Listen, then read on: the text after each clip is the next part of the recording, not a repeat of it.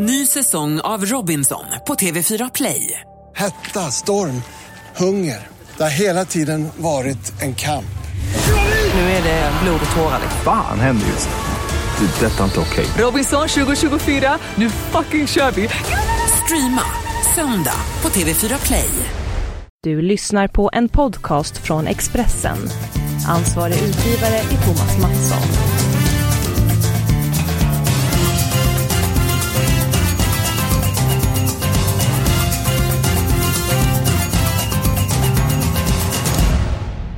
Tjena, varmt välkommen till Avspark, Expressens podd. Här pratar vi fotboll, här pratar vi stryktips, och de senaste dagarna har varit intensiva. Stor dramatik i Allsvenskan.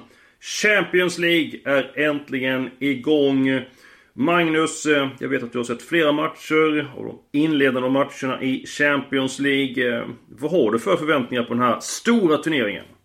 Det har man alltid de allra högsta förväntningarna, inte minst efter den våren vi hade med ett slutspel i Champions League där vi hade den absolut bästa anfallsfotbollen som vi har sett någon gång tidigare, skulle jag vilja säga. Ja, det var ju målfest på målfest. Kommer det bli lika målrika matcher den här säsongen i Champions League? Eller blir lagen lite gärna mer försiktig med tanke på den målexplosion som var i våras? Ja, det är mycket intressant. Det märktes ju i våras att anfallsspelet hade kommit väldigt, väldigt långt och utvecklats under flera år. Där försvarsspelet, det samlade försvarsspelet inte riktigt hade hängt med. Med många mål som följd. Många lag kunde vända matcher genom att göra flera mål i samma halvlek. Går vi sen till VM,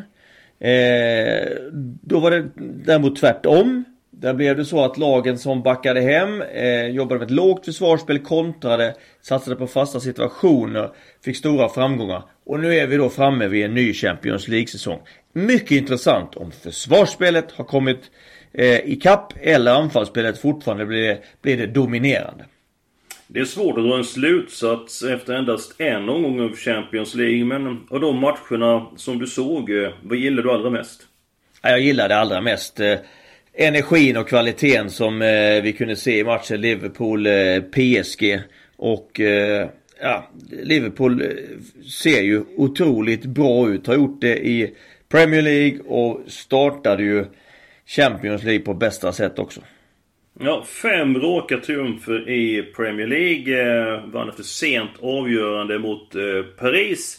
Inför säsongen så pratade du mycket om Liverpool och kunde utmana Manchester City.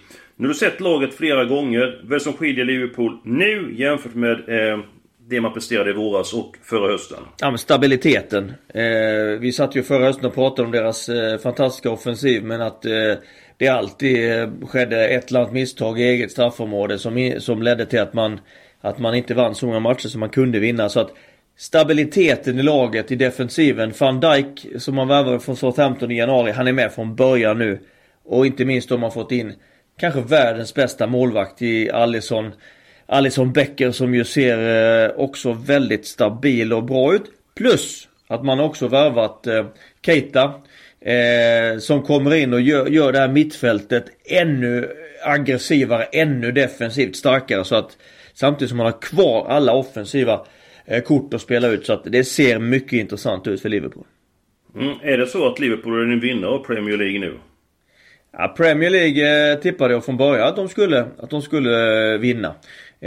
Vad det gäller Champions League så tror jag att det står i utgångspunkt mellan Liverpool och Barcelona, som det känns till dags dato. Barcelona har inte pratat om den här podden på väldigt länge.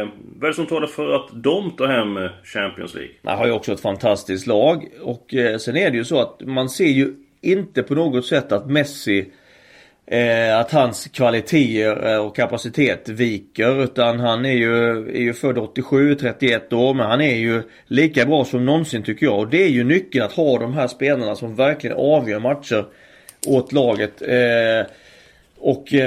Sen har man ju ett fantastiskt lag runt omkring Messi också, så att det såg ju väldigt övertygande ut också i premiären mot PSV, jag tycker. Ja, vi har fått en fråga från Hassan. Vad är det som skiljer Messi när han spelar Barcelona och i landslaget? I landslaget känns det som att man har väldigt många stjärnor från olika håll. Man har haft väldigt svårt att hitta den här offensiva samhandlingen som ju krävs för att de här offensiva spelarna ska komma till sin rätt riktigt. Där är det ju lättare att organisera för kollektivt försvarsspel, så många länder då hade framgång med i VM. Men i Barcelona så tränar man varje dag. Alla vet var någonstans Messi vill ha bollen och hur man ska sätta honom i spel på bästa sätt för att plocka fram alla hans fantastiska egenskaper. Men är det bara det beror på? För jag tycker att han har ett helt annat kroppsspråk när han är med i landslaget. Att han hänger lite grann med huvudet och så vidare. Jag tycker inte det är samma spelglädje i honom när han är i Argentinas landslag jämfört med när han är i Barcelona. Eller är jag för hård mot honom? Nej, jag håller med dig. Jag tycker att han ser mer stressad och frustrerad ut i landslaget. Han blir det väldigt fort, och det är väl för att han egentligen aldrig har levt upp till förväntningarna i landslaget på det sätt som blir när man är så bra i ett av världens bästa klubblag i 10-12 år i sträck. Så att jag tror att det blir någon form av nästan en mental spärr för honom i landslaget. Mm. Som vi gick igång när vi började prata om Champions League, det kanske lite spretigt här bland och är lite grann. Är det någon annan match du vill prata om innan vi går på de säkra vinnarna på stryktipset från Champions League? Det är klart att det såg ju lovande ut för Tottenham, även om Tottenham är en svacka tycker jag. Jag tycker att man var rätt energilösa mot Liverpool i gångna helgen och tycker att man hade inte den kraften och energin trots att man hade bytt några spelare mot Inter i Milano. Men hade ändå 0-1, alltså ledde matchen länge och släppte in 2 mål. 1 i 85 och 1 på övertid. Så att det var ju liksom en spektakulär avslutning på den matchen, och det är ju ett resultat som kan stå Tottenham dyrt. Tredje raka nederlaget. De ligger redan 6 poäng efter Chelsea och Liverpool. Det är inte det allra lättaste att ta in den, för vi bara är i början av säsongen. En annan fråga är om Champions League från Leif Andersson i Luleå. Hur kunde Lyon besegra Manchester City? Ja, det är också jättespännande, för på förhand det är inte många som hade trott det. Bra försvarsspel. Väldigt skarpa, vassa i sitt omställningsspel. Gör ju 2 helt fantastiska mål. Otroligt kliniska avslut, distinkta avslut. Och det är klart, med 2 mål gjorda och ledning i halvlek satte det en väldig press på City, som ju inte mäktade med göra mer än ett, och faktiskt inte skapade så många chanser som förväntat. Så att jag var mycket imponerad på sättet som Lyon genomförde matchen, och det gör ju att de då seglar upp som kandidaten bredvid City att gå vidare för den gruppen tycker jag. Nej, det var inte många som räknade med att de skulle ta poäng i den matchen, och framförallt de skulle ta 3 poäng. En annan fråga som är från undertecknad är att tidigare som att man byggde alltid ett lag bakifrån. Men med tanke på den målskörd som varit då i Champions League och så vidare. Hur gör du när du bygger ett lag? Börjar du bakifrån och sätter backlinjen först, eller vill du att offensiven ska blomstra och du börjar med den offensiva delen? Hur brukar du göra? Ja, ofta så kommer man ju till en klubb och då finns det en befintlig trupp redan. Så det gäller alltid en inventering av befintligt material. Men man kan väl alltid sätta likhetstecken med framgångsrika säsonger så har man släppt in lite mål. Och givetvis då kryddat med offensiva kvaliteter. Det hjälper inte bara att vara bra offensivt om du inte liksom kan stänga till bakåt. Och, så att se tillbaka på min karriär, de säsongerna som varit lyckade. Det är ju när vi har kombinerat det goda försvarsspelet med att släppa in få mål med att också vara vassa framåt. Så att det gäller, jag tror att det trots allt att börja att få ordning på försvarsspelet och sen låta det offensiven växa därifrån. Ja, men det låter ju högst troligt, och det är många som har byggt som bygger ett lag bakifrån, släpper knappt in några mål, och kollar på AIK exempelvis som leder allsvenskan, bara släpper in 13 mål och släpper in 2 stycken mål i helgen.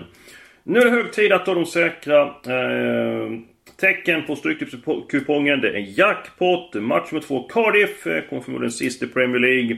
Manchester City är regerande mästare, de kommer vara retat efter förlusten mot Lyon i veckan. Toppchans 2 spikas. Match nummer 5, Liverpool mot Southampton. Southampton har en väldigt svår uppgift framför sig. Liverpool förlorar knappast den här matchen. Sen så tidigt i veckan när du pratades vid så sa du så här: jag vill prata om match nummer 12, Sirius och Östersund, och du får utveckla varför. Ja, jag har feeling för att Östersund, eller förlåt, att Sirius kan slå Östersund i den matchen. Av den anledningen att man har väldigt, väldigt mycket att spela för. Det är ju kniven på strupen, liv eller död varje match nu. Medan Östersund tappat lite mark och lite häng på Europaplatserna. Motivation slår oftast klass, och matchen spelas på gräs på Studenternas, vilket inte är gynnsamt för Östersund. Nej, de har 4 raka förluster, inte alls samma slagstyrka som i våras. Vi har tappat flera bärande spelare. Sirius fick tillbaka spel mot Hammarby, bland annat Daniel Jarl gjorde comeback efter ett långt uppehåll. Jag går på en linje, jag tycker vi spikar ettan i den matchen. Vi tar de halvgrejer matcherna när vi ändå är igång. Match nummer 3, Crystal Palace mot Newcastle. Newcastle har haft otur, jag har respekt för Crystal Palace. 1 kryss i den matchen. Match nummer 11 är Elfsborg mot Örebro. 1 kryss även här. Vi ska prata mer om Elfsborg alldeles strax. Och den sista matchen där jag vill ta med ett offer, en halvgrej, det är match nummer 7. Aston Villa mot Sheffield Wednesday. 1 kryss även i den matchen. Jag sa att det var dramatik i Allsvenskan i helgen. Det hände massvis utav saker. Och vi börjar med Norrköping. AIK så vann Norrköping trots att man hade defensiva spelare på skadelistan. AIKs första förlust blev ett faktum. Hammarby tog poäng mot Sirius. Och de här topplagen, det är en serie för någon som väntar till helgen. Inför säsongen sa du, Magnus, AIK vinner Allsvenskan. Är du orolig nu efter att AIK förlorat för första gången? Ja, det ser fortsatt väldigt, väldigt bra ut. Man har några poängs försprång och har ett så pass brett spelarmaterial också, så man tål de skador och avstängningar som tenderar att komma i slutet av säsongen. Och den framförallt, inte minst, har man den defensiva stabiliteten, vilket gör att man kommer ta väldigt många poäng på de sista matcherna också. Ditt guldtips är? Det är fortsatt AIK.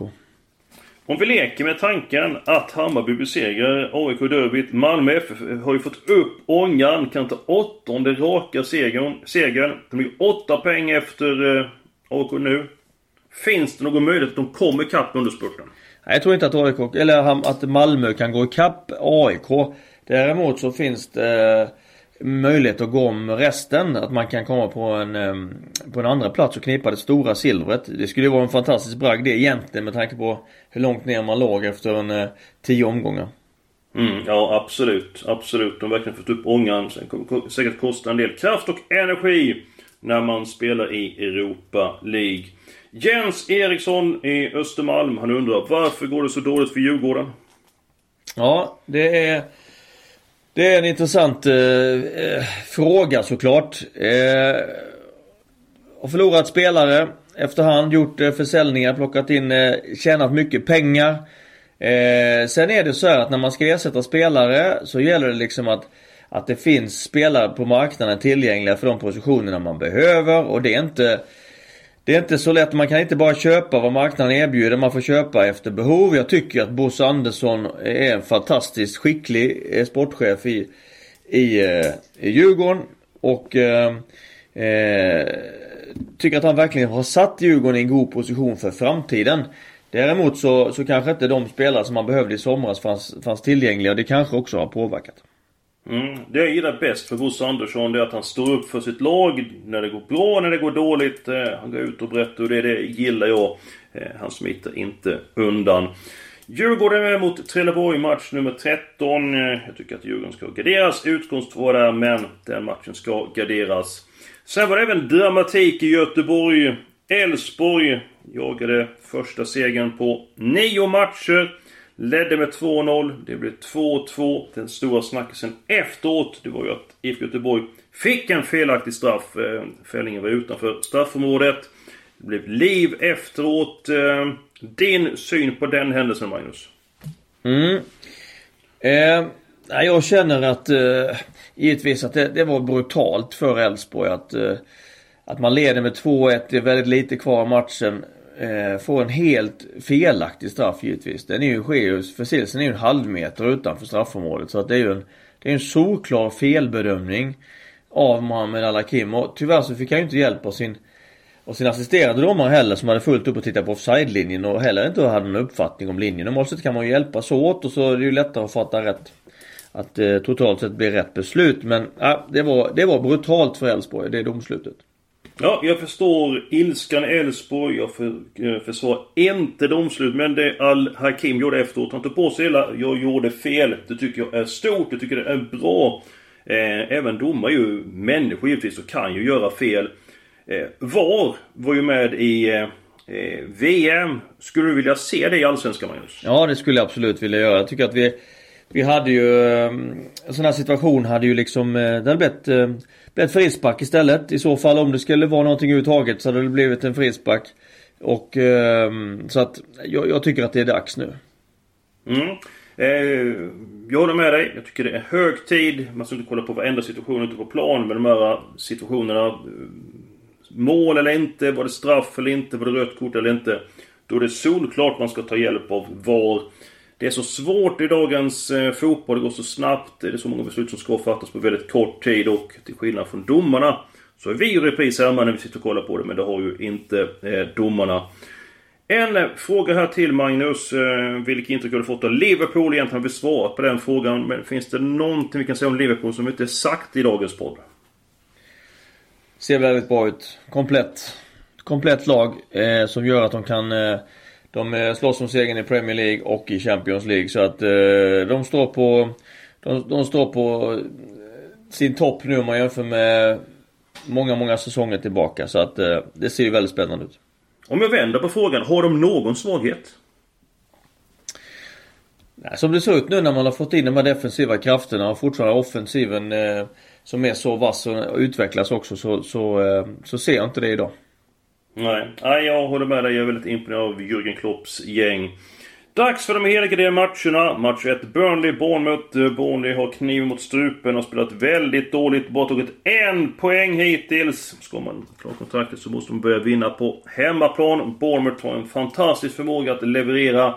De är bra på att vända underläge till segrar. För det blir alla tecken i den matchen. Match nummer 6. Wolverhampton spelar bort mot Manchester United på Old Trafford. Nu saknar United-spelare på grund av skador, på grund av avstängningar. Självklart är på topp i Wolverhampton. Jag tror mycket väl man kan få med sig poäng från den matchen. Och jag tror inte kommer hålla med Magnus, men match nummer 9. Leeds mot Birmingham. Birmingham är segerlöst, men man har faktiskt spelat väldigt bra. Min känsla att Leeds snart kommer gå på en mina. Jag är imponerad av laget, men man har många spelare på skadelistan. Och jag behöver en smällkaramell i jackpot-omgången. Så får bli alla tecken i den matchen. Vad du för tro på Leeds mot Birmingham? Jag tror att Leeds vinner den matchen. Leeds har en manager i Marcelo Bielsa som kommer att se till att man inte går ner sig. Att man inte tror att man är bättre än vad man är. Att ödmjukheten behålls i laget, det enorma löpandet och hårda arbetet, det gör att man hanterar Birmingham på hemmaplan, tror jag. Vi får se på lördag kväll vem som fick rätt. Det blir intressant den matchen. Fyller i att Leeds saknar Bamford, det spelar inte på flera månader. Pablo Hernandez är tveksam, Jimmy Shackleton är borta, så att, nej, jag har känslan för att Birmingham kan överraska där. Vem som får rätt i den analysen och i den matchen, det kan ni kolla upp till helgen. Och om ni vill så kan ni vara med oss nästa vecka, då det är dags för en ny podd av Avspark.